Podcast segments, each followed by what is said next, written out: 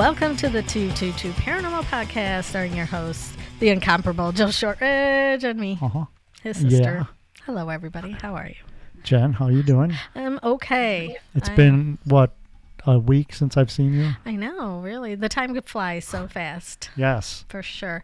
Um, getting ready for Christmas. Everybody, I'm sure everybody is out buying their um, ghost equipment and their um, paranormal goodies for their loved ones. Hopefully, you are all out getting new K2s and REM pods for Christmas, and your stockings are full of EMF meters and laser grids. but no, but today, I apologize for my voice. I have a bit of a, a head cold, but um, it is, you know, 50 degrees one day, Yeah. 20 degrees the next, 60 degrees today. so our weather's going up and down. So I think it's It's supposed to be the our- Burr months. I know it's supposed to be cold, cold, cold. Yeah. Which we don't like. um, but, anyways, we have a very, very Yes. special returning guest today, and we're really honored to have Heather L. Arnold back with us today. She is a researcher and the author of the book, The Island of the Giants. Heather, welcome back to the show. Thank you so much for having me back. It's such Welcome a pleasure back. to be speaking with you again. I know, it's been too Oh, long. way too long. It has. Yes, Few it's so great to, to hear of you guys, and thank you again for inviting me back on. Yeah, you know, that was one of our highest rated shows that we had was when we had you on before. The topic was so so interesting. I think people, you know, don't think about it very often, but giant skeletons are out there, people. They're everywhere. Oh, that's great to hear. Start digging. No, so what's been um what's new in your world? Just like to catch up for a little bit and We want to know Yes. What? everything. everything tell us everything. Everything. Where did you drive today? Where did you? Oh, Well, I had a busy day.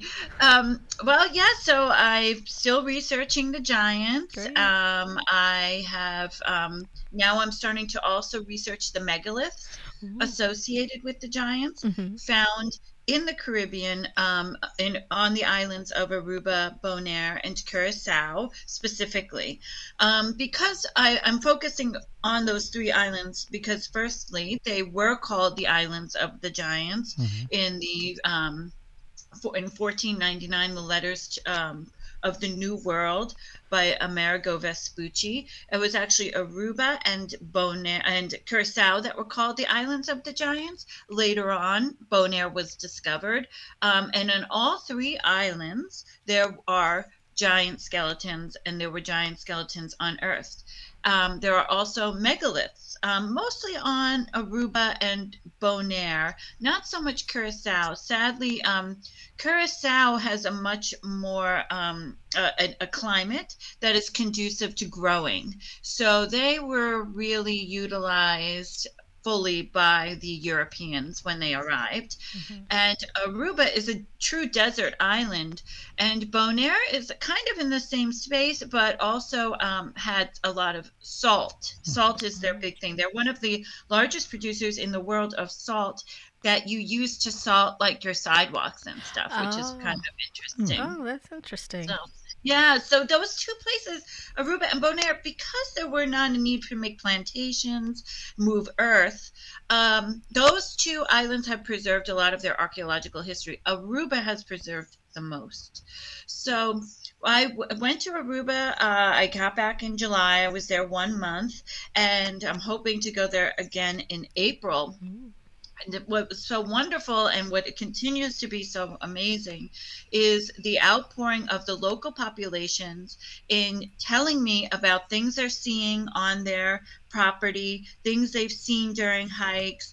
Um, relatives who know about giants and who have had giants in their family the past um, have found artifacts and they are sharing these with me Wow. and it's been uh, a, a great joy and a tremendous honor to be trusted and um, encouraged by the local population. So I hope this great rapport we have continues, and I'm sure it does. I'm very respectful of them and so appreciative of them showing and sharing what they know and also their family histories. So when I go back to Aruba, I'm going to have a couple more megaliths to check out, as well as I got, was contacted by someone who has giant tools that Oh. he has found. which is interesting. And I know it's true because number one, there is a giant tool, one that is on display at the Archaeology Museum in Aruba. However, there are many more in the basement. And I know that because I, uh, again, another local on the island, he contacted me during, uh, on Facebook uh, during the height of the pandemic. Mhm. He was um, uh, hiking about the caves and he found this giant stone. It, um, I don't know what you would have used it for. Perhaps maybe at the tip of a spear.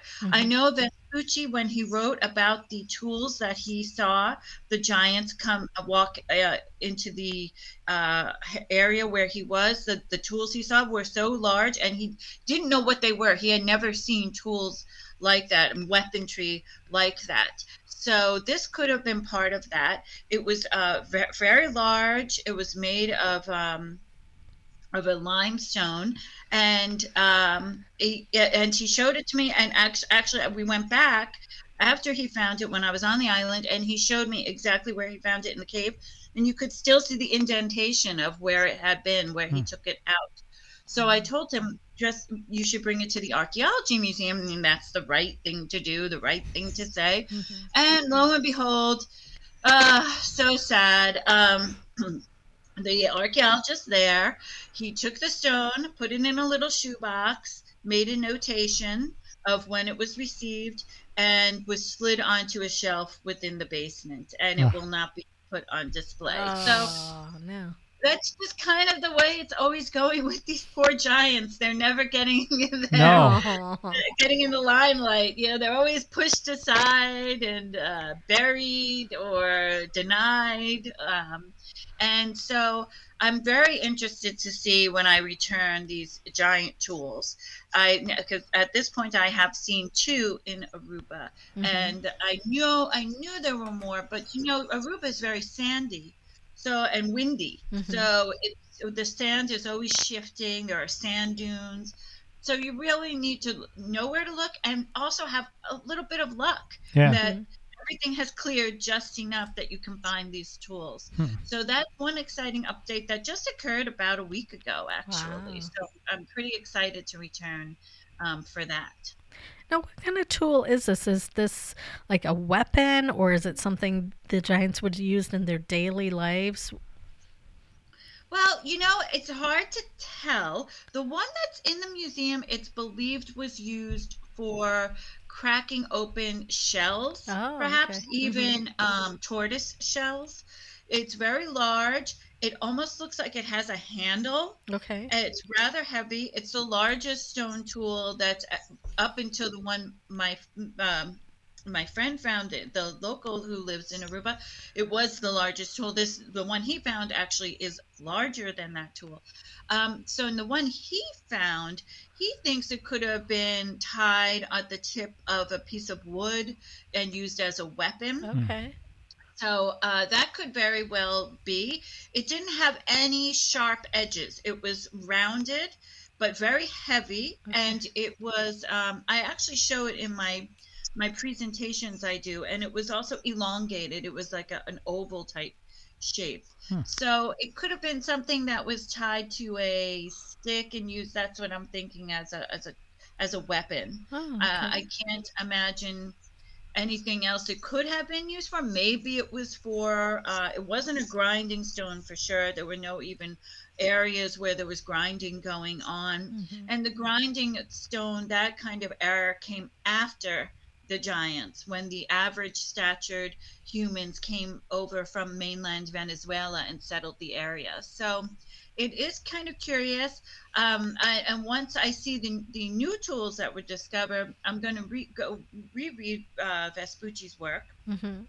determine uh you know how because he describes everything quite clearly i mean what he he was cr- the first documentarian really of the giants and he describes what they look like what their, how their their uh, speech sounded what how, how they lived and also in pretty de- much detail his, the weapons and tools that he saw so i'll see if there's something that that i can compare them to Mhm. And is there was there any description of like um, native animals that m- maybe that they were hunting or maybe use those tools to protect themselves against? So that's a great question. Um, animal wise, really, there are no large game Mm. in Aruba. Okay. And I, I believe at one time there was the Caribbean seal, which is now extinct. That could have been one thing that they that they were eating. hmm They uh, they definitely ate a lot of fish, shellfish especially. They did eat the tortoise. Um, as a matter of fact, they used the tortoise shell in a lot of their burials. They Oh. would cover the burials with the tortoise shells, particularly if they were of an elite um, burials, uh, elite stature in the community. Then they would get an elite burial. Um, and so, other than that, maybe there's really nothing. There are indigenous snakes, there are indigenous lizards, hmm there were no uh, monkeys indigenous. However, in one of the burial graves of uh, elite status female and her young teenage daughter, there was a monkey, a capuchin monkey, Oh, Wow. buried, uh, buried with them in the cave and given an elite burial with the two females. So, in other words, what the elite burial means is after the the bodies had become skeletons, they would take the skulls and cover the skulls in a red ochre. And so this okra was locally sourced manganese that actually turned more red from the humidity of the island. Uh-huh. And so this um, this monkey got the same treatment, and the monkey also got grave gifts. So it's interesting because I, from that when I first heard that, and this is something that's not really known to the public. I'm friends with the head of archaeology at the museum, and he shared this with me. I actually was with him in Aruba the night he got confirmation from the University of Leiden that the DNA tests of that little skull were indeed simian, which was so exciting and probably a capuchin monkey. And since then, I've done a lot of research on the role that monkeys played, particularly with females. Mhm. Because if this was just simply a pet, and maybe it was, um, it's kind of interesting to give it. You would kind of just put the pet with the two females. I don't know if you would give the pet an elite burial, but what's interesting is there is a stone, a massive stone in Aruba, boulder, that is carved into the face of a monkey. oh, And uh, in ancient India and in ancient Egypt, particularly with in ancient India, the Devadasis, for example, they were the temple women of the temple. Um, and uh, the women in Egypt, because they had to be chaste, and they couldn't have interaction with men, they had to be in a cloistered group because they were considered part goddess. Mhm. they would have monkeys trained. And you can see this. I've been in um Khajuraho, India, and you see the reliefs on the side of the temples of these monkeys standing there holding palettes of makeup. And the women are dipping brushes in the makeup and painting their faces, painting their feet. So they would train the monkeys to essentially be their helpers Wow. uh, in day to day life.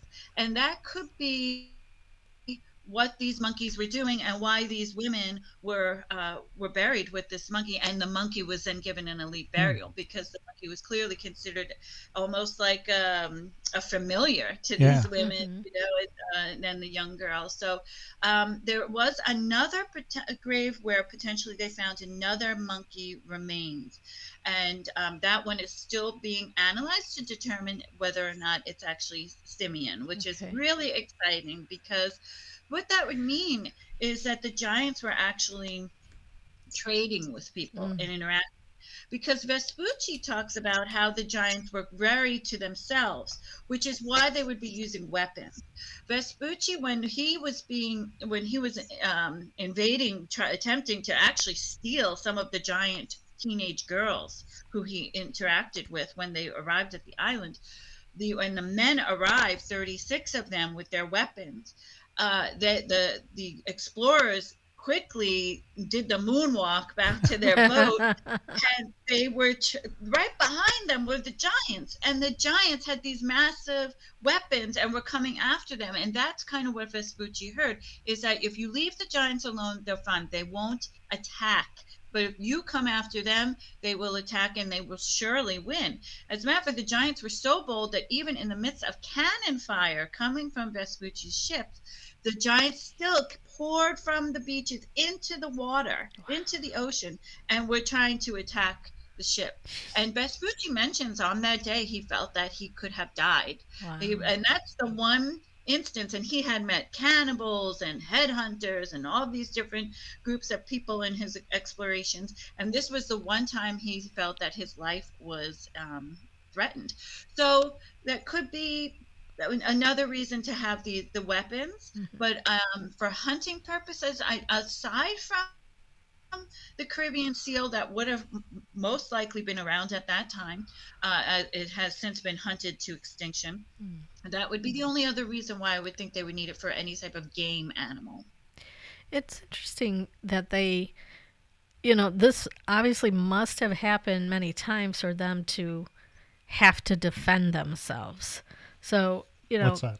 I mean, having, you know, to create tools or be on the defensive. So, you know, I'm sure Vespucci wasn't the first one coming around mm-hmm. and then all of a sudden they're like, well, we got these tools and we'll defend ourselves. So, you know, if was the island on a trade route? Have you looked at any of the ancient maps to see if, you know, that was a, a familiar stop for traders? I well, you know, it's interesting. One part I forgot to mention: the reason why those islands all ha- are connected is because they also were one island Oh, at one okay. point. That's another part of the story I meant to say before. My apologies. So there were mega tsunami events that separated the three islands. Oh. So the three islands were at one time one whole island, and it was never attached to the mainland. It was always separate. Um, just came up through a series of volcanic explosions, Mhm. earthquakes, uplift. These islands emerged from the sea.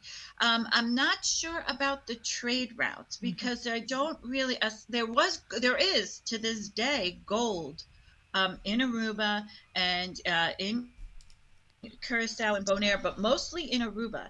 Now, whether or not the Giants used this gold, I, I'm not sure because there are not any remains yet, as yet, have found or that I've heard of, made of gold. Mm. They do have obsidian, um, some obsidian pieces. They do have some shells, but, but there could have been trade because they, the fact that these Capuchin monkeys are being found in Aruba, they, they had to have gotten there somewhere. They're not native. They're they're not there now.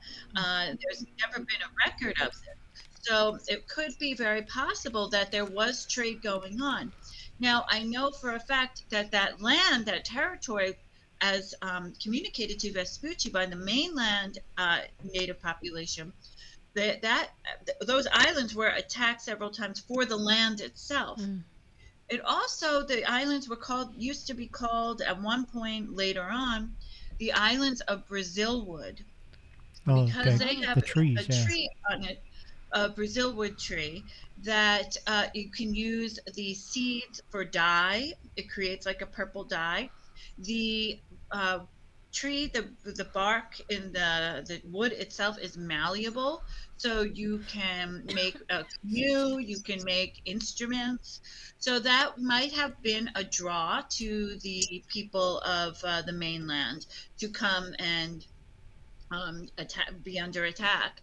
And also just curiosity, probably. You know, Aruba and Bonaire and Curacao are only 16 miles from the South American coastline. Mhm. You can actually see each other from there. You can't see, you know, people, obviously, Yeah. but you can land masses um, from either side. And so uh, that it could have been something intriguing. And so clearly they did have to um, really wrestle with people to maintain their territory Sure. and eventually they must have had trading or um, i can't imagine or something must have happened that they got these capuchin monkeys Yeah. for sure Sure. You know, I was thinking too, with the islands being hit with the tsunamis and that, a lot of the megaliths and stuff is probably under the sea that you haven't seen yet. exactly Mhm. exactly joe you're absolutely correct so um, i was watching it's so great you said this i was watching a there are the lionfish is an invasive species Mhm. in Aruba.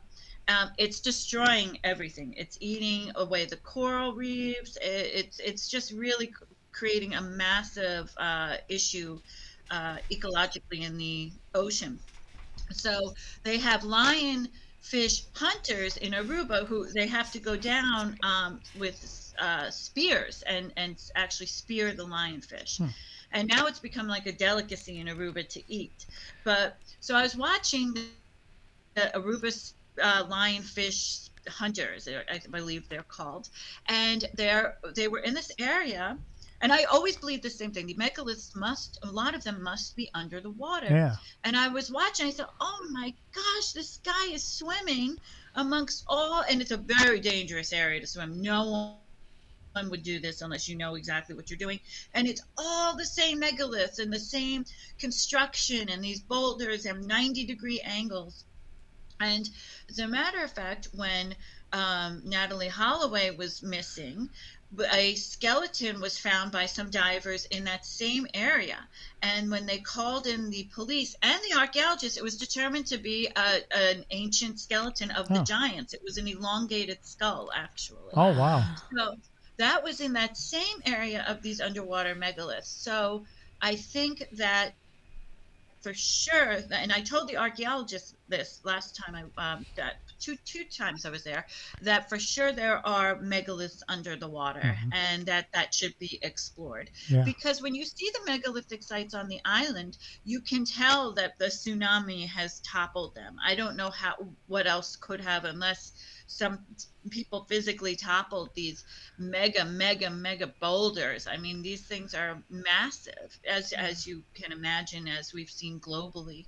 So it looks at particularly one place um, called Ayo Rock Formation looks like there was a lot of destruction from the tsunamis, and Hmm. these were massive tsunamis that separated one island into three. So Yeah. we can imagine the destruction. Mhm, For sure. Um, let's step back a little bit to the burial practices of the giants. I, I've listened to a few of your lectures, and it's so intriguing the different ways that they buried their, you know, their loved ones, and that. So, can you tell us a little bit about the difference between, you know, the different burial techniques that they had? Yeah, sure. So they, um, the the giants were the elite ruling class. There weren't a lot of them, but they were very powerful. And then, at some point, clearly there were average statured people um, over whom they presided, and there is a massive burial site in called a Malmok Cemetery. It's one of the largest in the entire Caribbean. I believe at this point, it, 75 graves have been unearthed, but Mhm. it's believed to be so many more um, in this site. The problem is it's such a, of great antiquity, the skeletons and the sites, that once you try to lift out any of the skeletons, they just disintegrate into Mm. dust. Oh, So that's the biggest challenge with excavation.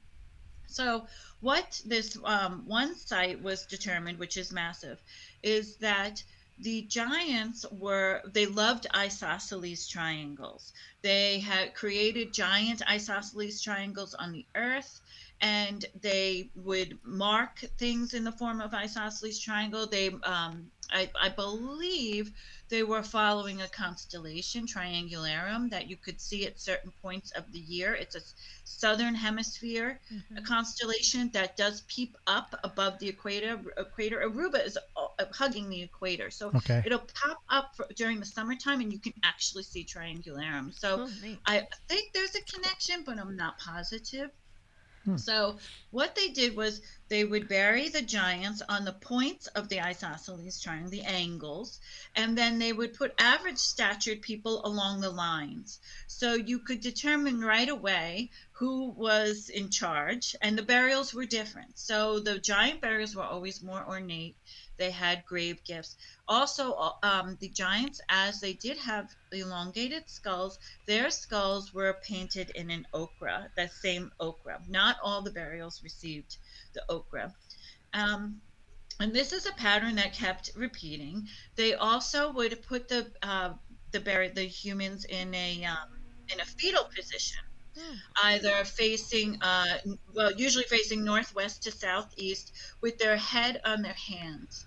As a matter of fact, one of the skulls of the giants that was recovered by a researcher named Chris Angles still has the hand fused to the skull. Oh wow. Oh. And that it was through the um, uh, the, the research and um, you know the studies of that hand to that one researcher who was the head of the tropical museum in amsterdam was able to determine that they were giants because it was the largest hand she had ever seen up until that time Oh. so they were buried in these isosceles triangles, and on top of the graves, usually only the elite graves, you would find from a, a very specific quarry stones that were on stood on top of the burial. So they were either in the circle pattern with certain types of shells in the center, or they were propped up like a triangle on top of the burials with these massive stone slabs, usually um, of diorite. And it, also in the case of the giants, which is a, a global phenomenon, Mhm. you will find little people buried with the giants. Oh, And um, uh, research and the little people were treated just as well, if not better, um, eh, than the elite burials. So it's very clear. And uh, as a matter of fact, a research study came out about a year ago determining that noticing this trend, and not only of little people, but also some people who have what we would consider birth defects, uh, maybe some type of growth on their backs, or um, or sometimes their legs were not even. And they, they were determined that the, the, the disabilities of any sort were not considered disabilities at all, but some type of blessing. And the people who had these um, anomalies uh, with their body physically were given uh, an elite status just Wow. based off of how different they were from the rest. So, for example, there are two little people buried there, and they both had very, you know, grave gifts, all the things you would see with an elite burial. And the oldest bar- person in the burial in the in the um, most of the people were adults. There were some children, but usually like 17 teenage um, years. And then in the center was one lone burial. And this was the most elite burial. This was one who was, she was buried, a, a giant turtle shell was put on top of her. A, a base in the ground was put so she didn't even have her body didn't even have to touch the ground. She was a female. She was determined to be in her 40s. She had a, a hump back, as a matter of fact Ah. and it's believed that she was the head of the entire society. So this was, in my opinion, and from talking to elders and getting history from the archaeologists, it was a matriarchal society. Mm. So she was definitely in control, and she was given the most ornate uh, burial, and she was all by herself in the total dead center of the cemetery. So that's one way they were buried. Another way they were buried is in caves, um, usually inaccessible caves. And in this case, for example, one site of an excavation I was able to see and find the corresponding um, uh, notes on and journal um, article in the research is the giant was placed in the center in a supine position. So, meaning kind of how we bury people today on their back with Mhm. straight legs, arms by the side. And the average statured people were buried like uh, spokes in a wheel. So around this giant burial in the center. that's interesting. Uh-huh. And that very interesting because the Yeah. supine position it was considered a Christian uh, tradition that was brought to uh, different populations of the planet, and because a lot of ancient populations do did bury their dead in the fetal position. I guess in my mind it's a return to source, you know, Yeah. like ready to be reborn again. And so this is uh, kind of intriguing because that type of burial is found in the burial mounds here in the United States of America. You will hear sometimes in some of the burial mounds, I believe even at Grave Creek Mound in West Virginia, that when they found burials, there was at one giant human in the center and then other burials coming out like spokes in a wheel, which is actually kind of intriguing and um, and interesting that those two types of burials would be found on the island. Now, the ones in the cave in this the wheel type burial are older Mhm. than the isosceles triangle burials, um, by a couple of could be a hundred years, could be a thousand years, um, but that's kind of interesting. Although both types of burials are found on all three islands. That's fascinating. Yeah. That is so interesting. Do you think there's a correlation between the mounds? Um, well, I mean, obviously there is, but I mean, do you think there's a correlation between the mounds here in the states um, and over there being almost the same people, or do you think it's just the same style that they they kind of, I don't want to say copied, but followed that same style? Yeah, I, I think you know there are Mayan petroglyphs in Aruba, Proto-Mayan, uh, meaning that it's at least uh, you know two thousand years older than the modern Mayan Mayan people. So this was the beginnings of the Mayan language. You can find those petroglyphs in Aruba and in Bonaire. As a matter of fact, a professor from the University of Florida um, wrote about these petroglyphs and said these are Mayan. He was an expert in, in Mayan petroglyphs. His article was in the 1970 Miami Herald, and he uh, was so excited. He thought the world would be like, "Oh my gosh, look at this guy!" And of course, we know what happened. They he was ostracized. They threatened to take away his teaching post at the university. Um, they discredited him and uh, eventually he had to write a, a, an apology letter in the Miami Herald saying he was sorry that he mentioned that he had seen Mayan petroglyphs in the Oh my islands. goodness. It's so crazy. Um, so now uh, recently I was I just posted on, on my group in my group Stones Bones and the Paranormal an old I like to w- watch old shows about these sites uh, because at that time people like from the 70s or even read old books because that's when people weren't so uh, concerned with covering things up as much as they are now in terms of the ancient history at least from my experience. So in this show they were talking about how there was a connection between the, the people of chaco canyon um, and the mound builders and the mayan and how they found some burials at chaco that are identical to Mayan burials. Wow. So for me, I think the the Maya are were the most one of the most prolific civilizations on the entire planet. And I have seen out in Arizona, I have seen Mayan uh, petroglyphs. I know in Georgia, the, uh, in the United States, there are petroglyphs. There is one in uh, Florida uh, that is Mayan. So I think it, there could be a chance that there was some sort of sharing of information and that there were practices and maybe they even mated uh, and and created this um, hybrid race of Mhm. people who were continuing the same customs and beliefs of the Mayan people.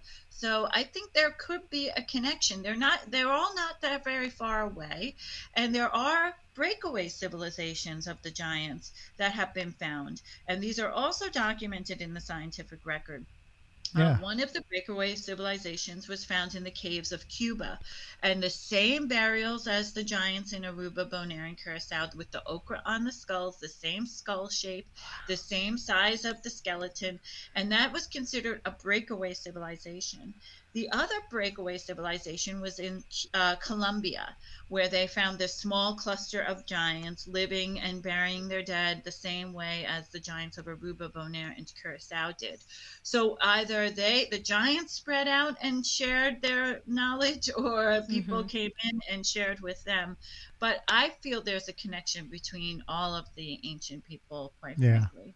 And it would make sense that they would interbreed and that with others because if they're traveling that far, it's not like they're just going to drive there, visit, Drive and then drive back. cars, Yeah, right? They're- I mean, it's, Get their BMWs and go. spend right? years there, you know, exactly. or even you know um, generations. hmm Right, exactly. Yeah, what and it wasn't so easy exactly to travel. So No. I mean, you took your life in your hands. So it's, yeah, but I think you're, I think you're absolutely correct. Mhm. I, I just, I mean, when you look at the Olmec, I mean, the Olmec are a perfect example. I mean, they they don't even look Mesoamerican at all, and yet here they are, these giant, giant, giant, massive skulls hmm um, that look like they come from an, a, an African descent. So, it, and even even Asian in some cases, and even a combination of both. So. Uh, it makes sense. I, I, I just uh, posted, I think today, it was a study that came out today that said that the way that the humans uh, that humans evolved was by mating with other species of humans, and Mhm. we know that the truth. We know that Denisovans mated with Neanderthals, with Homo sapiens, Neand- Neanderthals mated with Homo sapiens. Some of us even have that DNA in our bodies. And um, for example, there was a mitochondrial DNA study done in 2003 of the Aruban people specifically because they had much less of a melting pot of people than the other two islands just due to the fact that it's a desert island.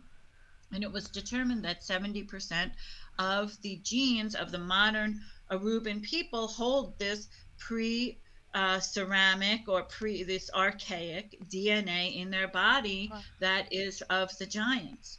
So that would mean, and what I believe to be the case, is that the giants eventually mated with average statured people Mhm. to continue their their race to continue it going because first of all i believe there was a lot of death from childbirth um, i believe i found a birthing cave uh, and this cave has very similar markings as to those i've seen in native american cultures in that um, on the wall there are lines or there are dots and that usually denotes births Hmm. and in this birthing cave is a petroglyph of a woman with a baby in her stomach. So Oh. I don't know how much more. Yeah. Right. Right. the So- maternity ward. Yeah. exactly.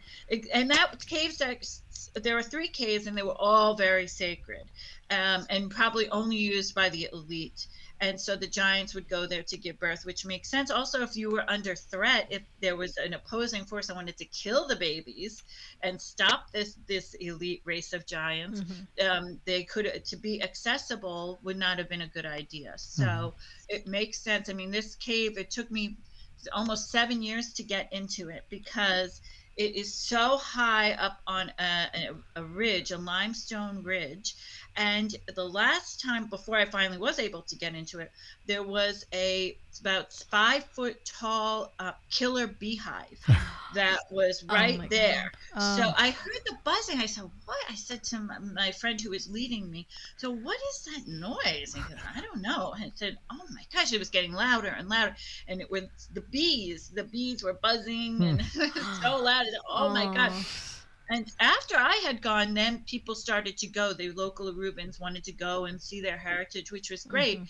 except they were all chased by these bees. So they couldn't even go. And they never got to the cave. Most people have never gotten to the cave because of these bees. So they protect the site, which is quite interesting. I wonder if it's by design. I don't know. Yeah. It could be. Nature is taking care of it. Yeah. And you wonder, you know, as un- or inaccessible these caves are, I I look back and I think, how did they get into them? You know, did they, how did they climb?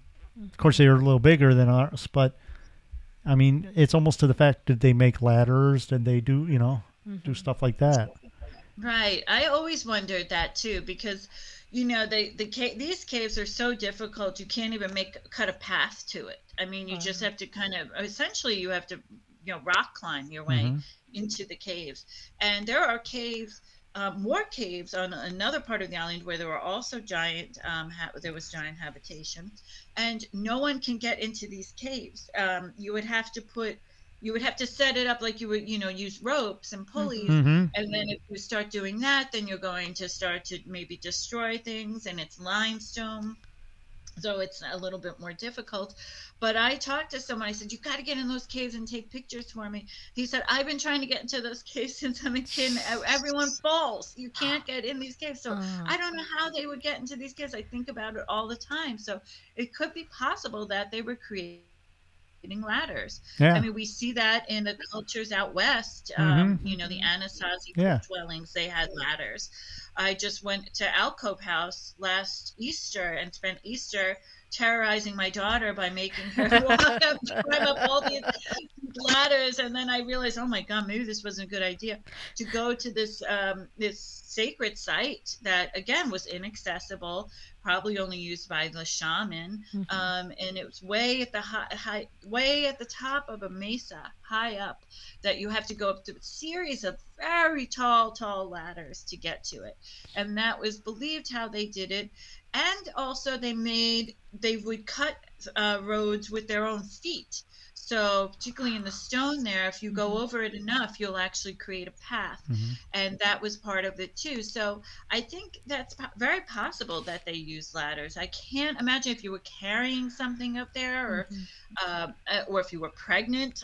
Yeah. Right. Yeah. If you're nine you- months yeah. along, you're Right. not like Exactly. you're not scaling So a wall, right? I wonder if they did have some type of pulley system. They, they, were, they, they must have been intelligent people. They had larger brains than we do. So Mhm. I would assume that they were of a different uh, intelligence and uh, a higher intelligence, I would hope. Yeah, you never know. I mean, they're enable, eh, enabled to use tools and stuff like that, and the uh, elaborate burials and everything. I mean, they weren't just people that are working on instinct. They actually had to think about everything, and you know, especially the the burials are always so interesting to me because you'd almost think, did the um, when a hierarchy person die, I wonder if the the people around them died at the same time, whether it's through sacrifice or self, you know, Right. to be buried with that hierarchy person, or right. You know they may the hierarchy person may have died. uh, They established that space, and then as the important people passed on, they would go to that space. So I think that that is part of it. It is believed that the burials were in family groups Mm. of some sort. So if one family or one clan would get this portion of land, and that would be where you, all these of your people would be buried. And that that is one of the beliefs that, that the archaeologists think was going on with these sites, um, with these burials, because of the distinction of these isosceles triangles. Not one, just one giant isosceles triangle. It's a series of isosceles triangles and you can see where they kept adding on you can see where the older burials are versus the more newer ones and when i say newer i mean like 5000 years ago yeah. Mhm. So there was this progression through time and that's a very good point that's very possible that they were family groups and but it's always curious to me you know when you see like the the mother and the child and then the monkey you know how Yeah. did that all Mhm. like there's so many questions and every time you find out more and get more information then you have more questions Yeah. so it's very sometimes frustrating. I wish i sometimes i yell at the stones. I'm like i wish you could just talk just tell me. Have you ever um, used the services of maybe a psychic or a medium to try to get some of these answers in that location? I know, and that's a great point, and it'd be something amazing to, to do so. I Mhm. know that there are ghosts um, in these areas. The locals will talk about. There's this one strip of road that goes right beneath the caves. Um, another set of caves, the ones that no one can get into.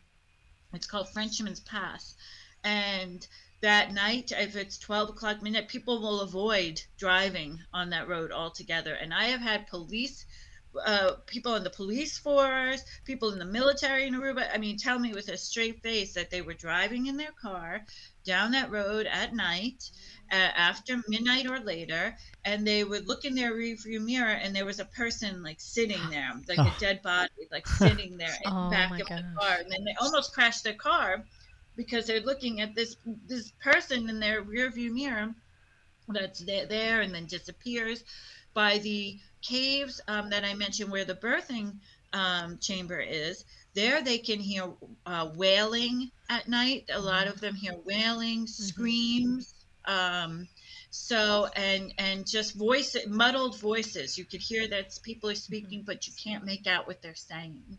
So I believe there's definitely some sort of um, ghostly combination with this, uh, definitely a haunting situation Mhm. that could go on. And and I know for a fact that with Frenchman's Pass, I mean, to this day, people are still hearing things, and it's a, it's something passed on to the children too, to not go in this area um, Mhm. after a certain time because of the ghosts, essentially. That Hmm. is so cool.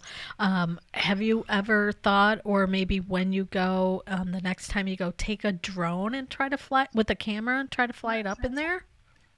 Yes, um, yeah, that's a great point. I don't know, you know, the the openings are so small. I don't know if anyone is that savvy at Yeah. their drones and, and has the guts, you know, Yeah. do. Get it stuck Um, up there, and then Yeah, I mean, then how do you get it? You know, Right. the drone's up there, you're not up there. Yeah. But I have had people send me drone footage of Okay. megalithic sites that they have found on the Mm. island.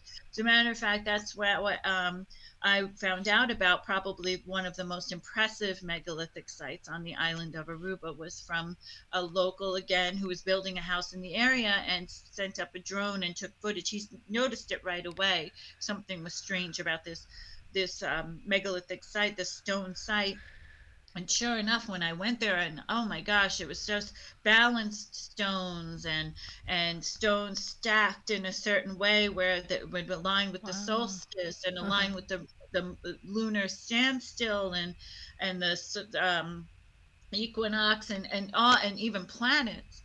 And uh, when I went back this year to take more measurements, the site had kind of been destroyed. It was built over, which was so sad. Oh, no. Yeah, it was. So, I was so excited. I woke up early in the morning before the sunrise, and I went because I went at sunrise and sunset during the solstice, and I was so excited. Had all my equipment, and then I saw this. I mean, I just was so devastated. So I'm thankful to the person who took the drone footage because it's really the only thing we have left of that site Wow. at this point. You can't see the rest of the alignments. You, I caught a couple of the alignments and they were astounding.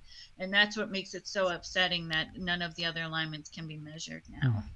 Now, when people in Aruba find these uh, megaliths, i- is there any kind of protection um, for people not to build on the land, or is it like they buy the land and it's their land and they can do what they want with it?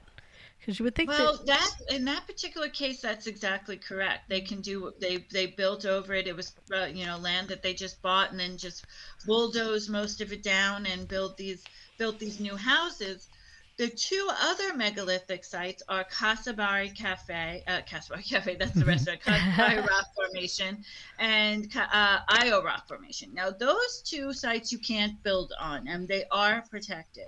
And thank goodness. Now, the others, such as the caves, are so inaccessible, and no tourist or even a local. I mean, if you mention some a place to a local, they'll look at you like, "What the heck? I never even knew this was here." um, so I don't even, you know, I'll say I was in a cave, but I never ever specify where or what Mhm. part of the island. So the Ayo Rock Formation and Casibari, those two are um, are are protected, and they are considered uh, uh, tourist attractions, and Mm. tourists will take tourists there as well. And you know, so, although um, there's still people writing with graffiti with spray paint on the Mm. stone. I noticed it the last time I was there, and Awful. and it's sad. And I don't.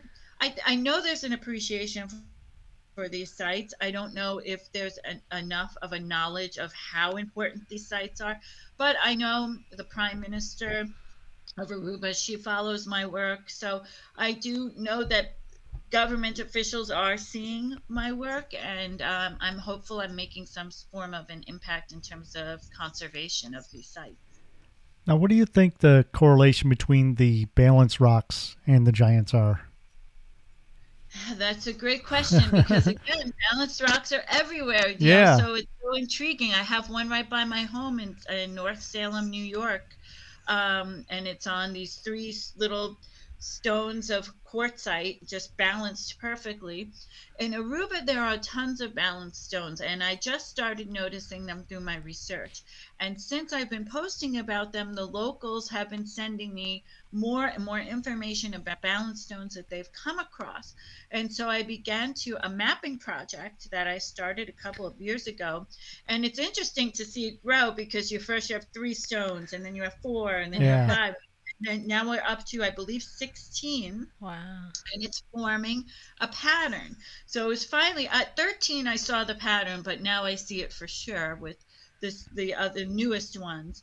And these stones were placed strategically, so they were either pointing to a burial Okay. or pointing to a petroglyph site or pointing to another megalithic site.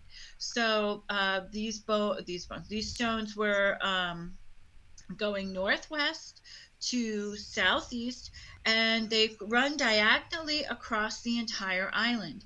They also follow the patterns of petroglyphs. The petroglyphs are found in the same clusters, forming straight lines, cutting parallel through the island, northwest to southeast, always. So I personally, I think it could be either denoting where the next site is, it could be markers, it could be something more because there is a piezoelectric effect uh, that occurs when the stones are on top of each other, especially those stones with crystalline structure. And these stones are all diorite. So there is an electrical energy that is a current that is created by the heaviness of these two stones on top of one another. So there could have been some sort of um, way that they were utilizing the energy either to uh, transport themselves maybe um, in some research has been done particularly here in upstate new york that there were seeds put by these stones and then the, the yield of the crop and the size of the crop in terms of actual physical size was, was much bigger than if not within this energy field Mhm.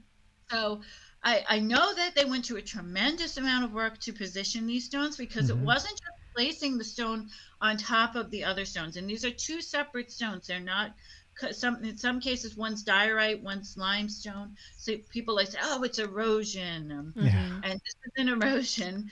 And so we're going through all that immense trouble to get these stones on top of one another and then positioning them to point in a certain direction. There had to be, I think, an even greater importance aside from delineation or Mhm. particularly because it's following these parallel lines so it could be fault lines that they were following um, is another idea and and then that in, it's because of, a lot of the balance stones on planet Earth are al- along or near fault lines, and fault lines do create energy as well. So that could have been two. I know one of the balance stones does mark the equinox, and the rising sun of the equinox um, of the vernal equinox lights up the space underneath the stone Mhm. Um, where the stone is positioned. So it will, the first sun rays will light up uh, right underneath the stone in this open area, uh, which is kind of interesting and consistent with what we've seen here in uh, in other stones. That we've seen them align, particularly with the equinox, which is quite interesting. So I'm not quite sure yet, but Mhm. I'm hoping the stones will talk to me Yeah. someday Yeah. you know because it's so intriguing and they i usually if i want to find another site or if i'm having trouble finding a site i can see the balance stone and where it's pointing and then you will you go in that direction eventually you'll find it Do you use any um, equipment when you do that? Are you using like dowsing rods or maybe a digital recorder or any type of um, measurement tools? Um, no, actually, no. I use Google Earth ex- Uh-huh. because that you can get really good uh, measurements Mhm. for, and I use some apps also to determine the sky in coordination Okay. with you know, the celestial events that in coordination with what's going on on Earth. Okay. Um, and I use an app for the petroglyphs that is used by archaeologists. It brings out the colors in the stones Gotcha. in the drawings. Mhm. But uh, I, I had, I did one time was go. I brought a ghost box, but I was too scared to use it.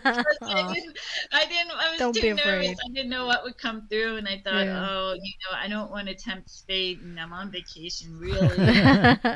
um, I haven't used it, but I know that at Ayo Rock Formation, um, I had a friend tell me that he heard inhuman sounds coming from this site at night. And uh, he was he was the first person to tell me, but not the last. okay. So I I'm sure if I could re- put a recorder and keep it out there, we would hear very strange things. Yeah. And, and these, you know, we talk about the balance rocks. These are big rocks. It's not just like you Little see on the beach. stackable Yeah, logs. no. I've seen the you next to some of these, and they are huge. Giant. Right. Wow. Yeah, the one in North Salem, New York, is 60 tons. Yeah. I mean, they're they're massive, massive stones. And um, the one I saw right before, as a matter of fact, I filmed a television program that's going to be shown in Aruba. And part of the program was going out to see this balanced stone that was on private property that I had been looking for for years. And the family invited me to hike the site with them. And we saw this stone. This has got to be, this stone is at least 100 tons. I mean, Wow. it's massive. And at one point, you can tell it's not attached to the bottom stone, and you can tell. And the the the, the gentleman said to me, "Doesn't it? Don't you think the stone rocks?" And I said, "I think at one time the stone might have rocked." He said, "I keep pushing it to see." And that's Oh. another characteristic of some balanced stones. As a matter of Mhm. fact, in New Jersey, there's one. I think in Pennsylvania, they're Mhm. they're rocking stones. So some of them still do rock. So that's another feat of astronomical proportion Yeah. to be able to Mhm. pull off with these stones. And not fall off. Yeah. Right? Get yeah, get crushed. crushed. Yeah. Um, do you think uh, it it, it uh, maybe possibly could be markers for water sources? So you said it was kind of a desert island, and I'm just wondering, like, you know, what is there access to fresh water throughout the islands? Right, that's a great question. Actually, Vespucci made note of this too. So the giants, because it's so warm there, they would drink brackish water. Oh, okay. So there were um, they're called ruis, and these areas of brackish water that still exist today. Some are dried up, but some existed.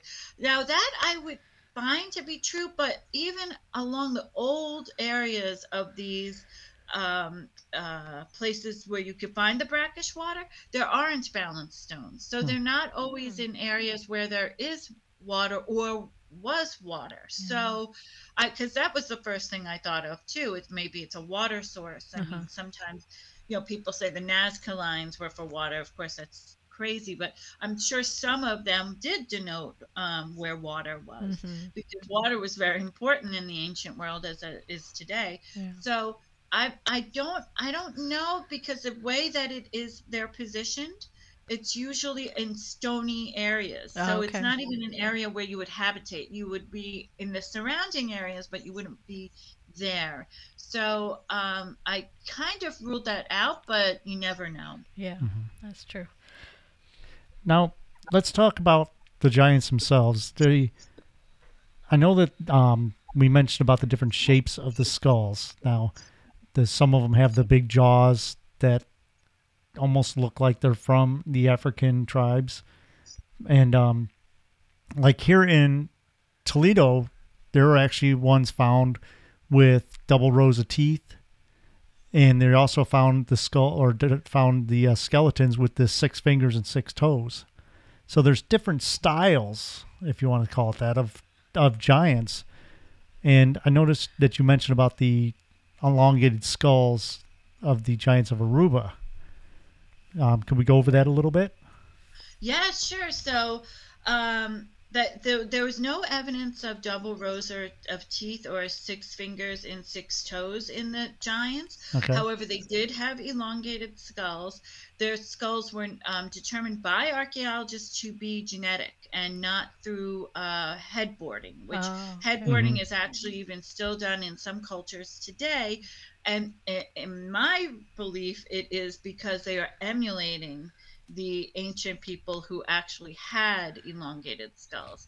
Um, and the other way that the archaeologists were able to tell, aside from not seeing any evidence physically of headboarding, such as the headboards themselves, they found that the the, when you have an elongated skull with the brain case. Now, so two types of uh, uh, cranial deformation, as they call it, or elongation, as I call it. It's the skulls like the Paracas and Paracas, Peru. I'm not sure if you're aware. Brien Foerster is very busy with the elongated skulls there. They go straight up.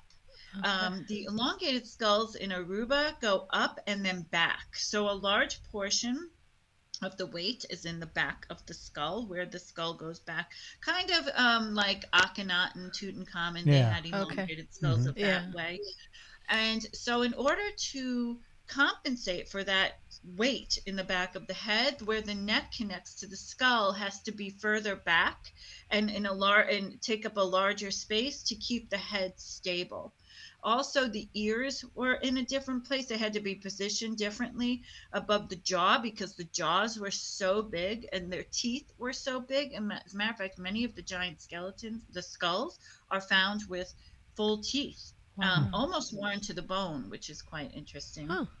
And um, also, there have been babies that have been found um, with elongated skulls, and that is further proof that there was not um, artificial deformation. Because in order for an infant skull to go into the shape of elongation, it has to be headboarded for at least six months. Okay. So any baby skeleton uh, younger than six months, that has to be natural elongation. So that was one differentiation. The other one is their bones themselves. The archaeologists talked about one of the early archaeologists in the 1970s about how they wanted to cut open one of the bones of the skeletons with a saw and they used a cadaver saw. And the cadaver of a modern human that saw would not go through the bones of the giants. They were so thick the bones and so hard that they had to actually invent a tool to get through the bones of the giants. So that was another difference. And then one of the archaeologists determined that the he felt that the giants, based off of his research, had light hair and light eyes. So they were not of the Native American Mhm. population. Yeah, not the were redheaded ones. Of a like Caucasian, uh, you know, um, from maybe from like European. Mhm. He actually, this archaeologist told me he thought they were Egyptian, which was quite interesting. So that was a main difference, as well as, of course, their size. Yeah. So their average stature was probably about eight feet. Um, and then they could go upwards of about 10 to 12 feet. Wow. Do you think that there's any possibility anywhere on the planet there may be some sort of sub small sect of these this race still around? Maybe like in Amazon or some place undiscovered? Yeah, I, I, I would I would love that. I'm not Yeah. sure. That would be great, and I hope they never contact anyone and live in quiet. Right. Yeah. because it'll be destroyed for them. yeah. But I know for sure, what- through speaking with the local populations of all three islands, that they did have people, not every family, but they talked about I had a giant in my family. One woman told me her name is Maddie. She told me she had an uncle who was a giant, and she said his jaw was so big and his hands were so big. And they met, they trained him to be a boxer, Oh. and he ended up boxing down in South America and he killed someone in the ring just Oh. because he was so massive and so strong Wow. and that ended his boxing career and um, and she said he died in his 40s and I met someone this past trip to Aruba who also told me that they had a giant relative in their family it's so it's very possible that it's only recently Mhm. um, within the past maybe 50 years that the giants had completely you know their their their fingerprint on the modern population has completely died out right now i mean you will see arubans who are tall and they're Mhm. not exactly smaller people um, you know, my ex-husband is Aruban, and he was over six feet tall. So, which is, you know, not believe it or not, not even an average height. I don't think of men so much anymore. So, a lot of Arubans are uh, men, especially, are pretty tall. Even the women are still tall to this day, but obviously not of the giant stature. Mhm. Sure. They don't have elongated skulls. So.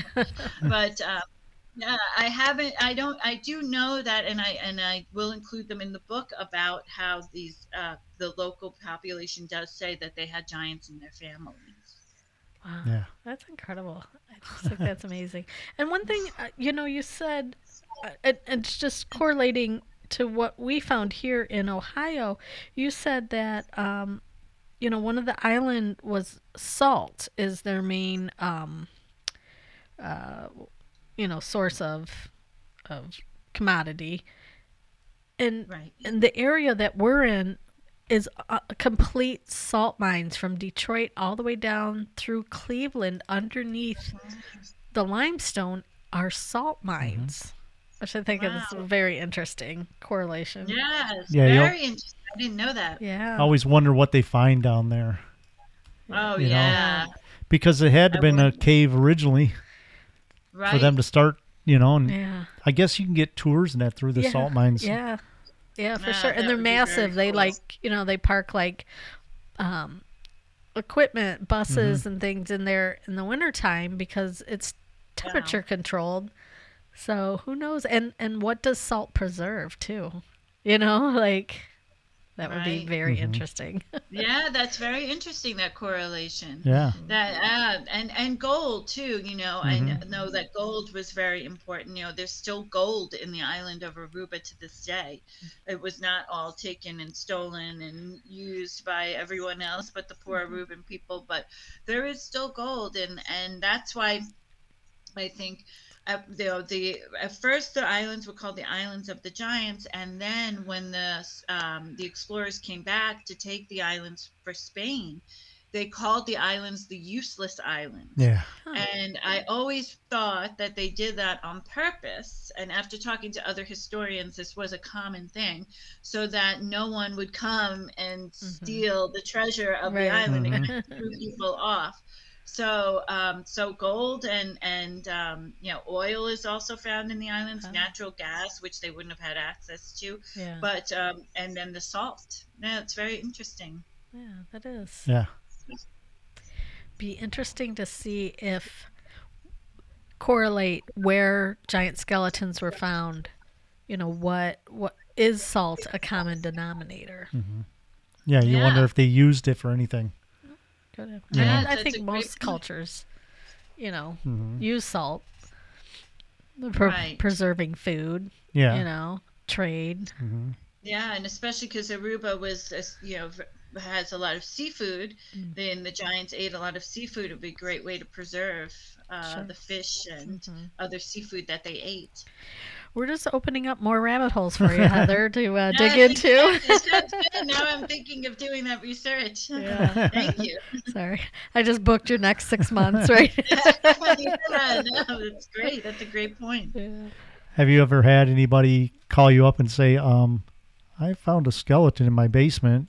Do you could you come over and check it out and see what it is? Oh, I wish. I know, right? Yes, not yet. No, but I know that there was someone in Aruba who had bones, said like fragment bone fragments. Mhm. Um, and he showed them to me, but I couldn't tell if they were archaic or they were just small fragments. It Mm. wasn't enough. You couldn't even actually do probably study them Yeah. scientifically. Um, I did see a giant skeleton in the Bonaire Archaeology Museum that is still there and I have photos of it um, actually in my presentation that's on YouTube right now, and it is a giant skeleton that they've crumpled up in a little ball and stuck into a glass case. That Wow. is, it's just so sad and Yeah. um, but the skull and the eyes are massive. The eye sockets are so big. And the little um, sign next to it says that it is a giant skeleton. Yeah, it's amazing that they actually admit it. yeah. Yes. Mhm. And they actually, that was the second time now. The first time is in 1980s in the um, Reading Eagle, which is a, a, a, newspaper in Pennsylvania that's still in print. Mm-hmm. And um, it was a story that was put in the paper by a tra- uh, journalist who was a travel contributor for the paper. And the, this person went down to Curacao, to the Curacao Museum, which is still there today. And within the Curacao Museum were two giant skulls. The owner and builder of the Curacao Museum actually built the museum to house the skulls because when he discovered the skulls, no one would come to look at the skulls in terms of scientists. Wow. So they just, I guess they figured out of sight, out of mind. Mm-hmm. And so he created this museum and put these skulls in the museum, and they're both large, and one of them has the large hand fused to its face and in the uh, Reading Eagle, in this article, they say, and, and I show in my presentation the clip of the article. It says, and in the basement are two skulls from when there were giants who lived on the islands, believed to be over eight feet tall. So those two skulls, first I found the research uh, book that it was in, which took me years. I had to find it in an antique bookshop in Holland. That's wow. how I finally found oh my gosh. this one copy. I've never been able. So it's basically been wiped off the face of the earth. As a matter of fact, it's so precious to me. I keep it in a safe. I don't even have it mm-hmm. access. And so I began to search for these skulls because they are originally from Aruba. So I was working with the head of the Archaeology Museum in Aruba and the head of the Archaeology Museum in Curacao and trying to get them repatriated to Aruba. Well, it turns out when I spoke to the museum in Curacao, they told me that the uh, Dutch government had these islands are controlled by the Kingdom of the Netherlands, not controlled, but but uh, they are part of the Kingdom of the Netherlands. Okay. And they came to the Curacao Museum and renovated the museum and took the skulls with them. So we don't know to this day where these skulls are, which is just another another thing, you know. That drives me nuts. Make, I'm sorry. Oh, I said that drives me nuts. I know it's always like that. Oh man. Frustrating. Yeah. yeah. for sure. You know, it's like uh, it's history that people want to find out about, and it's like every time they try to find out about it, they end up hitting roadblocks like this mm-hmm. because they keep either putting them in drawers in basements or. Well, it's interesting too because you know it, it, it Din- they didn't believe dinosaurs existed, yeah. right? Until what, about 500 years mm-hmm. ago, they started discovering these things. So, right. you know, like we can't be dismissive of like the evidence that is clearly there and people have seen and witnessed. Mm-hmm. can't just exactly. store it away in a basement somewhere yeah. in the, the Netherlands. Yeah. I feel it's immoral, quite frankly, yeah. to yeah. do that. Mm-hmm. I mean, I just think it's part of our entire human story. And yeah. You, you, know, even if it's uncomfortable, we have to know about it, even if it doesn't fit some sort of narrative mm-hmm. or. Yeah, you know, I mean, it's um. It. I mean, there's no reason why there shouldn't or couldn't be giants, because, like you said, the the history shows that the people of Aruba knew people and had people in their families that were larger people and I mean, you think about all the different cultures and all the different types of people that are out there. You know, I mean, you look at nowadays, you see the, I would consider the wrestlers and the basketball players and stuff like that giants. Mm-hmm. Exactly. I mean, there was obviously in wrestling, you had Andre the Giant. Right. You know? Yeah. And just because he was one of the few, I mean, but in the wrestling field, there are people just as big as him mm-hmm. that go by different names and all that, and it just it could have been a huge community of giants back then, and it was normal, like you said, when you found the burials. There were burials with people that were large, tiny people, um, people of all different stature, people of all different um, uh, not deformities, but you know, different shaped bodies and mm-hmm. that. And they all lived together, and it seemed like they lived happy together. You know. Right. So there could, yeah, I don't see why they want to hide everything away. Well, the only thing I could come up with, and uh, um, I was doing an interview last week, and I, I it was something I've been thinking about for years. Is perhaps you know when I post something um, online, I'm almost instantly attacked by atheists Yeah. which is quite interesting. Wow. And um, and I don't mention anything. I'm just going off the archaeological record. I'm Mhm. not saying anything about it making connections between, for example, Genesis and the Bible. I don't, uh, you know, I don't make any of those connections. I'm just telling you what I'm finding in my research about the island.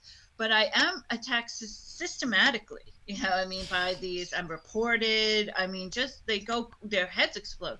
Yeah. So, um, I, I mean, all I could think of is that because it can't be evolution, because Darwinism, we've already gone through. that. I mean, some things evolved, some things didn't. Darwin wasn't right. A lot of his theories weren't his. So, I'm always thinking maybe they believe they, whoever's cloistering these bones and hiding the story, is that that by saying that there were giants, they will give validity to the Old Testament. Mhm. That's the only thing I could think of. Um, because I can't think of any other reason why Yeah. you would want to keep this amazingly cool information from the human race. Mhm. It just doesn't make sense to me. Yeah. Right. Yeah. But but Heather, this has been awesome. I'm so happy that you came on with us. And I'm sorry we can't go three hours. We could. We but- could. Yeah, I could. but we'll definitely have you back on be- and lots sooner than than uh, last time. yeah, how long ago was that? it was like Um, a year and a half, maybe year. two years. yeah, two Yeah. years, I think. Yeah. the time just flies. It has- Yeah. Well, I love being on your show, and I really you. appreciate you guys are so knowledgeable, and I really appreciate it. Next time we have you on, it's going to be live at a convention where we're all together. Yes, absolutely. That would be so awesome. I would love that. Yeah. I would welcome it. Now, if anybody wanted to check out your YouTube videos or your site, could you direct our listeners to where they should go? Yeah, so right now my my uh, presentation I did at the Nephilim Anthropology Conference that um, that is up on YouTube in Ancient Secret Discoveries, and uh, that right now it's, al- it's almost closing in on two hundred thousand views. So I'm really happy about That's Thanks. that. awesome. Uh, it's, oh, it's only 20 minutes. There are four presentations. There were many presentations that day. The uh, the producers of this YouTube channel picked four presentations, and mine is one of the four. So it's only 20 minutes of my usual hour, hour and a half presentation, Mhm. but it's very interesting. It's called The Islands of the Giants. And then they can always look on my Facebook page. I'm still working on my website. So my Facebook page right now um, is the best way. So I'm really trying to get off of there and get onto my own thing because you never Mhm. know what's happening with Facebook. Right. So um, I'm at, um, I have a Facebook page, The Islands of the Giants, and a Facebook page, Heather L. Arnold. And my group is Stones, Bones, and the Paranormal on Facebook. I'm also on Instagram and Twitter, Heather L. Arnold. All right. We'll link everything up in the show notes Yeah. too, For sure. Great. so people can just click on it and check out your stuff. Yeah, absolutely. Watch that presentation. Yeah. We're, we're going to get it to half a million views. yeah, thank you. Great. But yeah, like I said, thank you so much. I really enjoyed hearing from you. And every time I get the chance to see your videos or talk to you, I always learn so much. For sure. Oh, And- great. Thank you so much. I appreciate again for having me on. I really enjoyed talking to you both. All right. Great. Thank you. All right, You're everybody. welcome. Thank you.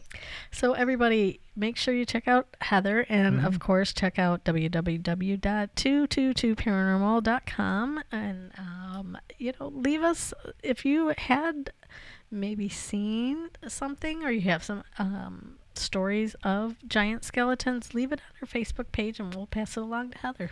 Yeah, definitely. And like we always say, please go up to our website. We do have T-shirts for sale up there. Keeps the show going. Keeps us pay for bandwidth and everything. And uh, let's leave in honor of Heather and the Petroglyphs and everything. The song by 60 Second Crush, "Writing on the Wall." Goodbye, everyone.